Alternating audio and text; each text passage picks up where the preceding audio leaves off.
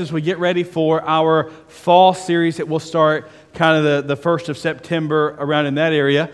Um, so sometimes God will give you a sermon that really doesn't fit in a series. Like God will, He will give you a word, and man, you, you start mapping that out, and it's good, and but it just really like you, you try to form fit it. Sometimes it just doesn't work well. So so I'm very excited. The next three weeks, I am preaching non-series sermons, and I am pretty fired up about it, actually.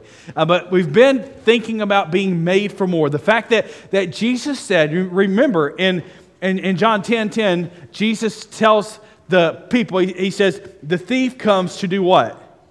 Steal, kill, and destroy. So we know that we have an enemy who he, he has a job, and his job is to steal, kill, and destroy. Like nobody wants that as a friend, right? But Jesus says, on the part B of that passage, he says, But I have come that you may have life. I've come that you may have, say it with me, life. Say it like you have it. I have come that you may have life. And yet, what we see is so many believers who have been blood bought by Christ. So many believers that have confessed Christ with their mouth are not living it out with their lives. So Jesus has come and he has said, I've come to set you free. Free from what? Remember our adversary. He comes to steal, kill, and destroy. What the adversary would, would hope is that you're so defeated, you're so bogged down in sin, you're so enchained by your sickness that is sin that you cannot see the love of Christ, that you cannot perceive the love of Christ, and that you can't understand and receive the love of Christ. And so Jesus is saying, I've set you free. Jesus' death on the cross was sufficient for your freedom, and it's eternal freedom. He says, I've come to set you free, not for today, not for tomorrow, but from now on. I've come to set you free that you no longer live with the bondage of sin, that you no longer live entangled and ensnared, but I've come that you may have life. He said, I've come that you may have life to the fullest, that you live with the guarantee of the resurrection, you live in the guarantee of the return, and eventually the second ascension, that you live with the hope that Christ is who he said he is, that he did what he said he was going to do, and that he's going to do what he's promised. So we live with hope that there's more to life than church attendance. We live with the hope that there's more to life than showing up on Sunday with your best dressed clothes on or showing up to, to eat some meal after this thing. And, but so many of us are captivated and trapped and just getting by. We're just muddling through this thing. And that was never, that was never the call for God that He had on us. As we think about where we've come from, we started talking about the fact that we were made for more, that you were designed, you, you and your personality are so unique that God hadn't created anyone else like you. Your DNA strain is unique to you and you only. And God created you for a purpose, and that, that we're not just here, we're, we're not the purpose, we're not the subject line of the Bible. We talked about that God created us for His glory, not for our glory. God's never been about us being hyper successful. So if you're a if you're a wealth and prosperity gospel follower, which is not a gospel at all, it's heresy, but if that's kind of how you align your life, that God wants you happy, healthy, and wealthy, then you're really going to struggle with the Bible. You're really going to struggle with the Bible because it never says that God's about your happiness, your wealth, or your health. He's always been about His glory. He's always been about His glory, and He hasn't changed His mind. So we realize that we're made for more because we're made to give glory to the Lord. We're created that our lives would glorify God. We talked about how we're all gifted different. Some of you have gifts that I don't have. Like, there's a reason I get this mic instead of the handheld, right? Because you don't really want me to start singing, all right? You just, I know the Bible says make a joyful noise, but you would ask that I make that noise quietly, all right? That's just how we would operate. So, so you don't want that of me. I'm not gifted in certain ways. I've got some friends here from Louisiana on the fourth row. Um, they are some sweet dear friends of mine, some of my students back when I was a, a student pastor. Um, this is Mr. Dane. Mr. Dane will tell you, me and him sat in some serious meetings. He was the money man. And as a youth pastor, it was my job, and Brad will testify to this. As a youth pastor, it's your job to spend as much money as, the, as possible. That's just what you do. Like, And I did. Like, we, we spent a bunch of it. Like, pastor, that, that role shifts, and it's awkward to kind of put yourself in that role, but you have to. And, and so, like, so the, the, these folks are great, and they're gifted. Dane can look at budgets and money, and he can make it all make sense. I'm just like, give me the credit card. Like, that's my, that's how I was operating for a long time when it came to budget. He's gifted that way. God has, God's given him the mind where he can do that, and, and some of you are gifted that way. Some of you are gifted where, where, man, you don't want any applause, you don't want any recognition, you just want to serve behind the scenes. And like when you do that, you're in your zone and you know you're where God's called you and you're just awesome. Some of you are, are phenomenal teachers, and when you open up the Word, God has given you the, the intellect and the insight to see things that you that most people wouldn't see, and you're able to kind of breathe that out into your people. Some of you are great hostess, and you're man, you just love on people as you can, and, and that's just kind of how God's gifted you. And, and some of you, man, you're just goers and you're tellers. And, but there's one thing that, that God has called us all to do, and it's not a gift set.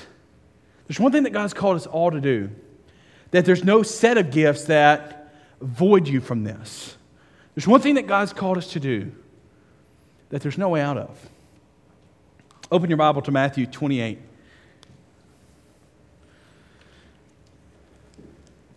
In Matthew 28. Matthew 28 is a great chapter. If you don't read the Bible a whole lot, just read Matthew 28. There's a lot of promise and hope in this chapter. So a lot happens in Matthew 28. Jesus wakes up from the dead in Matthew 28. Like if that was all that was in Matthew 28, it's one of the best chapters in all of the Bible. Jesus gets up from the dead. He wasn't asleep, wasn't passed out. He was dead. He wakes up from the dead. Now, the report gets out Christ is alive because the ladies went to go see him and his body wasn't there. And so the Roman government tries to hide it in Matthew 28 and they pay the guards to tell him that the disciples came and stole his body. And, and all of this happens. And they would have got away with that except for the fact that over 500 people saw the resurrected Jesus.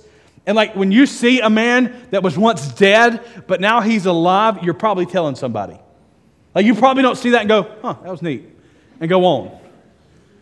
It, it changes you because you're not ready for it. But then we get to verse 16. So the verse 15 verses are packed. Jesus is alive. The message of the gospel is unstoppable. The message will go forth. And this is what he gets to in verse 16. He says, Now, the 11 disciples went to Galilee to the mountain to which Jesus had directed them. And when they saw him, they worshiped him. But some doubted. And Jesus came and he said to them, All authority in heaven and on earth has been given to me. Go, therefore, and make disciples of all nations, baptizing them in the name of the Father and of the Son and of the Holy Spirit, teaching them to observe all that I have commanded you. And behold, I am with you always, even to the ends of the age. Father, we pray over your word that you would use it today to magnify yourself. God, that you would use it today to make yourself known and not me. Father, I pray that my words would be straight from you, that my mind would be straight from glory, that the Holy Spirit would guide and direct every ounce of my speech and every ounce of my body. God, that you would have complete freedom in this place to do that which only you can do to save souls. We pray it in the name of Christ. Amen. A few reminders about being made for more is all about. Remember that we're not trying to self help ourselves. We're not trying to self help ourselves. When we think about being made for more, there's a billion dollar industry in the book selling business where you 10 steps to a better you, five steps to a healthier life, seven steps to being more fit. That's not what the Bible's ever been about.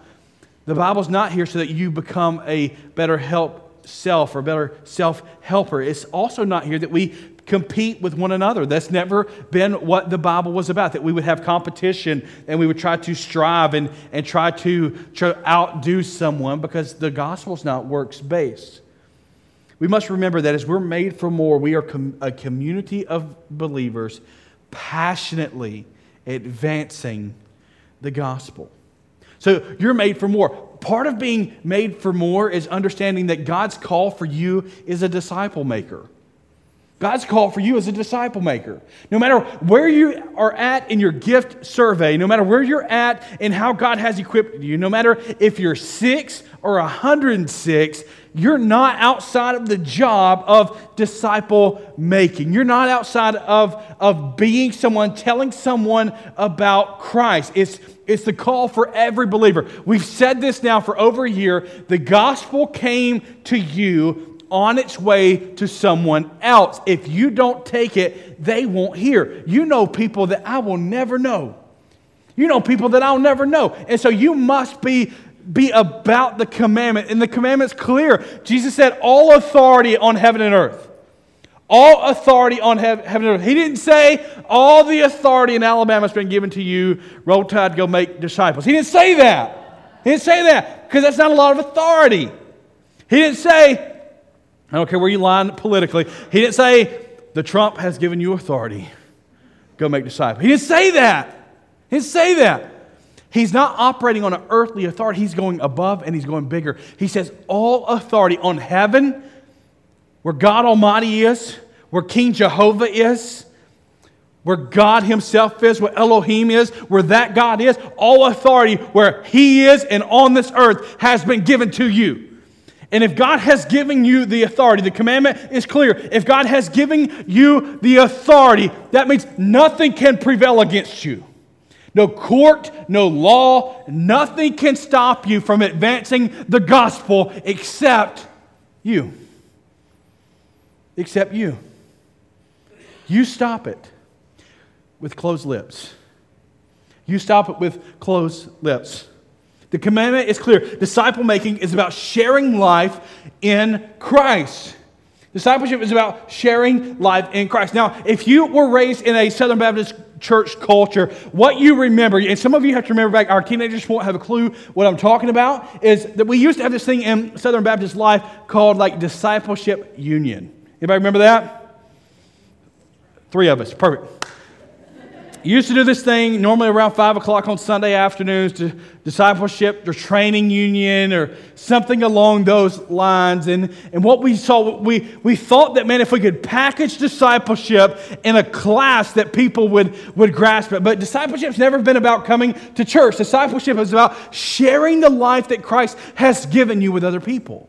It's about sharing the life in Christ. So when you get together, you're not just talking about the football game. You're not just talking about that, that big deer that you bagged. You're not talking about that shopping deal that you got or that piece of cheesecake that blew your mind. You're purposefully gathering to talk about God Almighty for the purpose of advancement in the kingdom. See, we're those classes where they let us down. We, we can look at this now and we can look at the data that, that spans generations now. What we did in discipleship training or training unions was we inflated Christians and we had a lot of obese believers, but we never created an outlet for them to go do what they trained to do. We gave no intentionality to replication. We gave no intentionality to replication, meaning we taught you what it meant to follow Christ. We taught you about following Jesus in, in, your everyday life, but we never exposed you to lost people to where you could show that in real life. And yet, disciple making is about sharing life in Christ, but it's also about multiplying the life of Christ. It's about multiplying the life of Christ, meaning you walk out with the intentionality that I'm going to lead someone to Christ. I'm going to lead someone to Christ because I'm going to share my story. You may not have the Bible memorized. You may not have, have all the Psalms down to memory. You may not know the Romans Road, although I would challenge you, that's pretty easy. You should probably grab that one. Um, you may not know all of these things, my friend, but you have a story that no one can deny. You have a story that no one can deny. And your story, hey, I was living life and, and, and, the Holy Spirit grabbed a hold of me and I, God showed me I was a sinner, showed me that I was apart from Him. And, and He showed me the way that if I would trust in His Son for my salvation, if I would lay down my life at the cross and pick up Christ, that I would be His child forever. I would be engrafted into His family, adopted by grace, and I'm His forevermore. You have a story of God's redemptive work in your life that people need to hear. That people need to hear. We're telling people a lot. Boy, this new iPhone is going to come out, if it's going to drop in a couple days. Everybody's getting excited. It's going to be the most expensive iPhone ever. most expensive iPhone ever, there will be lines wrapped around buildings to get it. People will sleep outside to get a cell phone. They'll sleep outside to get a cell phone. Then they get it, and all, all the internet will be buzzing. You'll know when it drops. There won't be a question. You'll know when it happens, and that'll be the buzz. We're a couple of weeks from kickoff. That'll be the buzz. That'll be what you're talking. We're always talking. The problem is we've lost the purpose of multiplication in the life of Christ. If you compartmentalize church and Christianity into one hour on Sunday, listen to me, I'm, I'm dead serious. If you compartmentalize church and Christianity into one hour on Sunday, not only are we going to lose the church, we're going to lose generations of believers. The problem with the American church is that we live like Jesus from 10:30 to 12 and we really don't give a care about how we live Monday through Saturday. We've lost purposeful intentionality for the sake of multiplication in the kingdom. And where that comes from is we've lost a kingdom mindset. We've lost a kingdom mindset. We've been so ingrained in the world. We've been so engrafted in the world. We look like the world. We shop at the same places the world shops. We listen to the same music. We go to the same concerts. We eat at the same establishments. Some of you, you drink the same drinks and you smoke the same things. And then we wonder why there's no separation in the world because we live like them. We live like them. And the call of the Bible is holiness. Holiness at its root is separation. Separation, that you would be separated from the world, that your life wouldn't look like the world, that you'd be called out. You'd realize you've been saved, and that salvation is bigger than a church attendance, is bigger than a church service or a church name, but you're now representing God Almighty. And when you have that kingdom mindset, you have built in this ability to multiply the life of Christ in other people. You have people in your inner circle. You have people in your inner circle that need to hear the gospel. They need to hear the gospel. I'm talking about people in your family, maybe people under your roof, that you need to be intentional about sharing life with Christ with them that they can come to know salvation. I'm not talking about they can have a religious experience. I'm not talking about they can come join a church. I'm talking about that they meet Jesus, the one who can save them. That they meet Jesus, the one who's good for their sin problem. That they meet Jesus, who can raise the dead to life. That they meet Jesus, the one who can make the blind see. That they meet Jesus, the one that can heal the lame. That they meet Jesus, the one that can set all wrongs right. That's who we need to introduce them to. Jesus for the sake of multiplying. That sake of multiplying means we're intentionally, intentionally, intentionally, not on accident, intentionally having conversations that will lead people to salvation. Intentionally. I rarely, I have to say rarely now because it happened the other day for the first time. And I've been in ministry now over 10 years. Happened for the first time less than two months ago I accidentally got into a gospel center conversation. Wasn't trying to, he, he threw it on me. It, 99% of the time, 0.9, happens with you engaging the conversation. With you engaging. Don't just sit around. Listen, if you're praying this, stop. It ain't, it ain't working. If you're praying, God, let somebody come up to me and ask me about Jesus, they may. It's happened once in 10 years, once. You need to start praying, God, show me somebody I can go have a conversation with about you. God, show me somebody. Give me a name, Father. Put me in a place, put me in a gas pump beside somebody who doesn't know you. Put me in a cash register in front of somebody that's just checking me out and don't know that I'm fixing to share the greatest news of all time with them. Put me in a doctor's office where my doctor's a pagan and they don't know Christ because I want to share the great news of Christ. Now, you may get bold and you say, God put me in a, a speeding check where I get to talk to a police officer about Jesus. Now, if you won't step there, that's on you. That's on you. God put me in a restaurant where the waiter doesn't know you.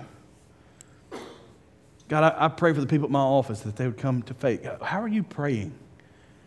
Are you praying that God would use you for the multiplication of his kingdom? Our problem in the church is that we've compromised the commandment. Our problem in the church is that we've compromised the commandment because Christ told us to go make disciples. This bold declaration, and the, and the disciples got it. Remember Peter? Peter preached for the first time. Thousands of people came to faith. Thousands. When we do things God's way, God's going to bless it. Amen?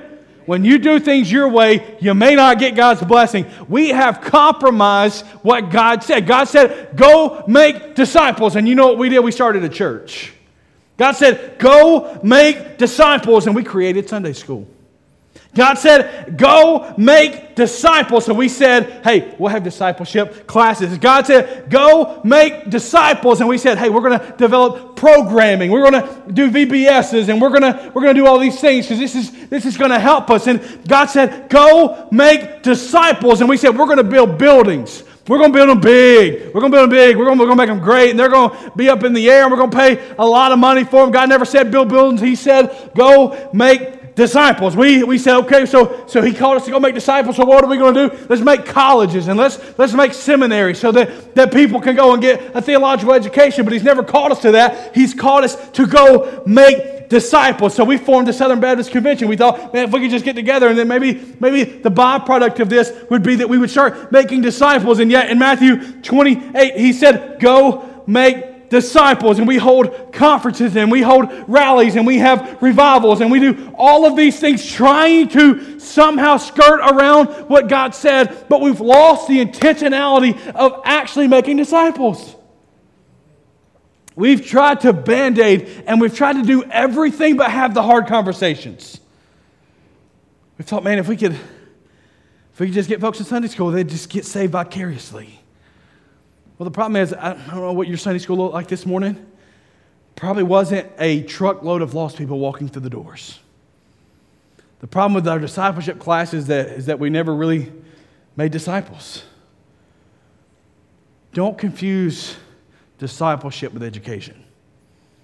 Don't confuse discipleship with education. Should we be informed about the scriptures? Certainly. Certainly. We should know, we should long to know more of the Bible. But when we, when we build our foundation there without the intentionality of sharing our faith, we've lost everything. Because we've compromised on the one thing He called us to do. Are those things great? Yeah. Can we use those things in the king, for the kingdom? Yeah. Man, our convention's great. We do great things at Southern Baptist. Seminaries are wonderful. They help train pastors and, and leaders to go forth with the gospel. Do we need buildings? Yeah. Do we need programming? Certainly. But if we don't make disciples and we do those things thinking we're okay, we're fools. We're fools. Jesus said, make disciples. We have two options. When we think about what he said, when we think about what it means, to go and make disciples, we have self directed strategies that hope for God's blessing. So we've said we need we know we need to make disciples and we're just to get out there and we're to try our hardest to kind of get around it and do all these programs, do all these things and invite people to Palmer Fest and hope that somehow they become a follower of Christ. Or we can do Christ directed strategy that's guaranteed for God's blessing. We can do it our way and hope for God's blessing. Or we can do it the way Christ called us to. And what's that word it says? That we're what? We're guaranteed God's blessing. We're guaranteed God's blessing. There's not many things in life that's a guarantee anymore, right? You buy a car, you've got a five minute, five mile warranty on it. Whichever happens first. You buy things, man, they just break. Everything now is disposable.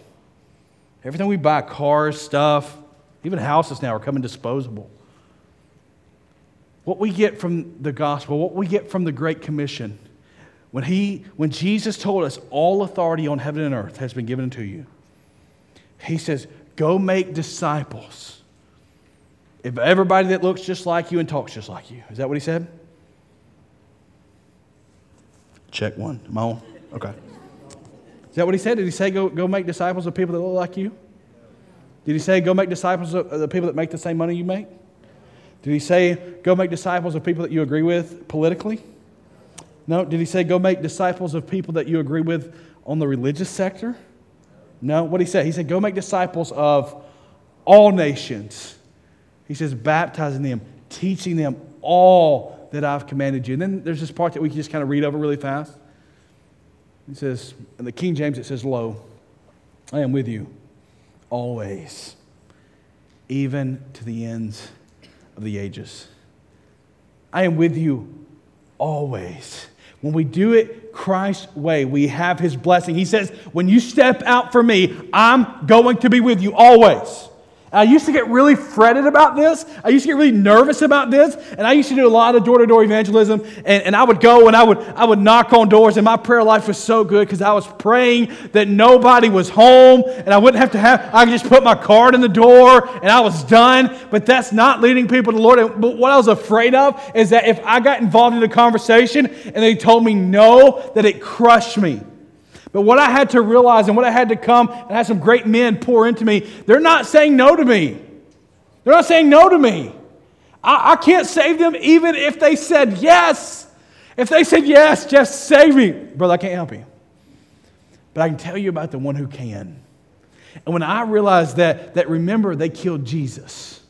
Remember, they put our Messiah on a cross. Not everybody you knock on the door, not everybody's going to receive you friendly. Not everybody's going to be so thankful that you just interrupted the football game. Not everybody's going to be so happy that you just interrupted their dinner, but they're not saying no to me. They're saying no to God Almighty. They're not saying yes to me. They're saying yes to God Almighty. I'm just the messenger. I'm just the messenger. Jesus tells us that the field is white with harvest. Oh, it's primed, it's ready. God's done all the watering, God's done all the preparing for the harvest. But he says the laborers are few.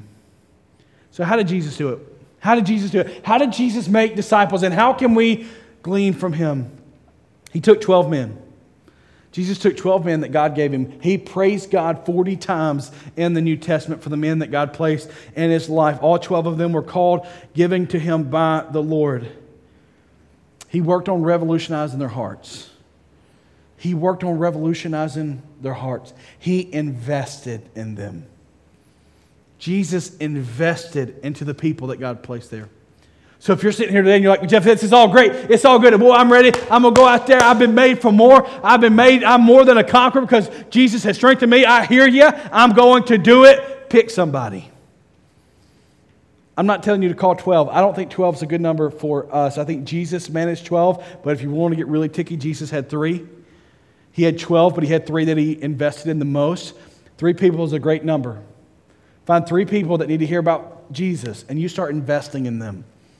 You work on their hearts and you realize it's going to be a sticky business. You realize it's going to be a difficult business, but it doesn't negate the call. It doesn't negate the call. You invest in them. And get, by the way, when he did this, when he picked the men that God had for him, he revolutionized their hearts. He invested them. As he was going through that, he flipped the world upside down. He flipped the world upside down in the process. So much so that 2,000 years later, we're still talking about what he did. Little, little guy from Galilee changed the world because he was God. We invest. We remember that di- discipleship is not mass produced. I get a lot. Well, Jeff, we come to church. How come we're not discipled? If you think you can sit in this room and hear me talk for 30 minutes and you're a disciple, you're sadly mistaken. Jesus never discipled people from a pulpit or a temple. He discipled people sitting in circles. He discipled people one on one where he could have time to show them the word.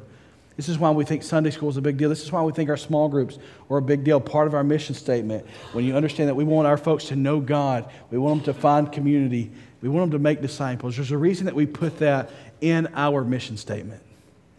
We want people make disciples who can make disciples. It wasn't mass broadcast. It wasn't an eight week process. Jesus spent most of his ministry with a handful of men. Discipleship is not mass produced. Today, you may need to be discipled. You, may be sitting there today and you go, Jeff, I've never experienced that. I couldn't begin to disciple anyone because I've never been discipled. Maybe you need to go to someone who you know is a follower of Christ and say, hey, what he just talked about, what he just talked about, I need you to do that for me. Because the implication is great. If we don't teach the next generation about being discipled, how would they know? How would they know? Let's pray. Father, I pray over our time together this morning that you have been glorified. Lord, I pray that as we think about what it means to follow you, we think about what it means to be consecrated to you and not only that, but to then have action built into us that we are now serving and we're making disciples. God, thank you for the call that everybody who hears the gospel is now responsible for making disciples. Everybody who responds in salvation is responsible for telling someone else about you. Thank you that that call is universal. Thank you that that call is for every believer that has ever walked, that their job now is to make disciples. God, may we not let the gospel end with us, but may we promote it and catalyst it into the next generation. Father, I pray over our people. If there's one in here today who says, God, God, I can't make disciples for you because I don't know you, God, I pray you would give them the boldness to come down. If there's someone here today who realized that maybe for the first time that, that their silent lips are sinful because you've called them to proclaim, God, may they have the boldness to repent. God, if they need to come to an altar and do some time with you, God, maybe you're calling them right now, you're giving them names on their heart of people they need to go have conversations with about you, God, that you would continue to stir up in them those affections. Thank you for loving us. Thank you for guiding us today. Thank you for your word. It's in the name of Christ I pray. Amen. Will you stand and sing with us this morning?